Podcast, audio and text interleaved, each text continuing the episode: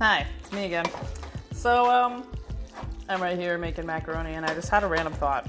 Okay, so, like, I don't know if you've ever, well, you probably have heard this saying, you know, like, uh, you know, whenever you're making macaroni, that's what good pussy sounds like. Well, I just want to know whoever came up with that saying, what were you doing to that vagina? Like, that it sounds this vigorous. Like, I don't think that it should sound like that. I mean, like, I mean,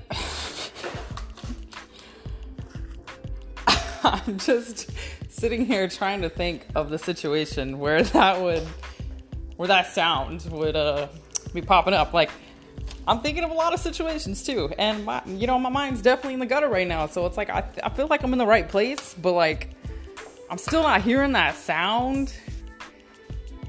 Like, you got a plunger in there, or like, what are you, what are you doing to that poor girl? But anyways, so yeah, just wanted to put put that in there.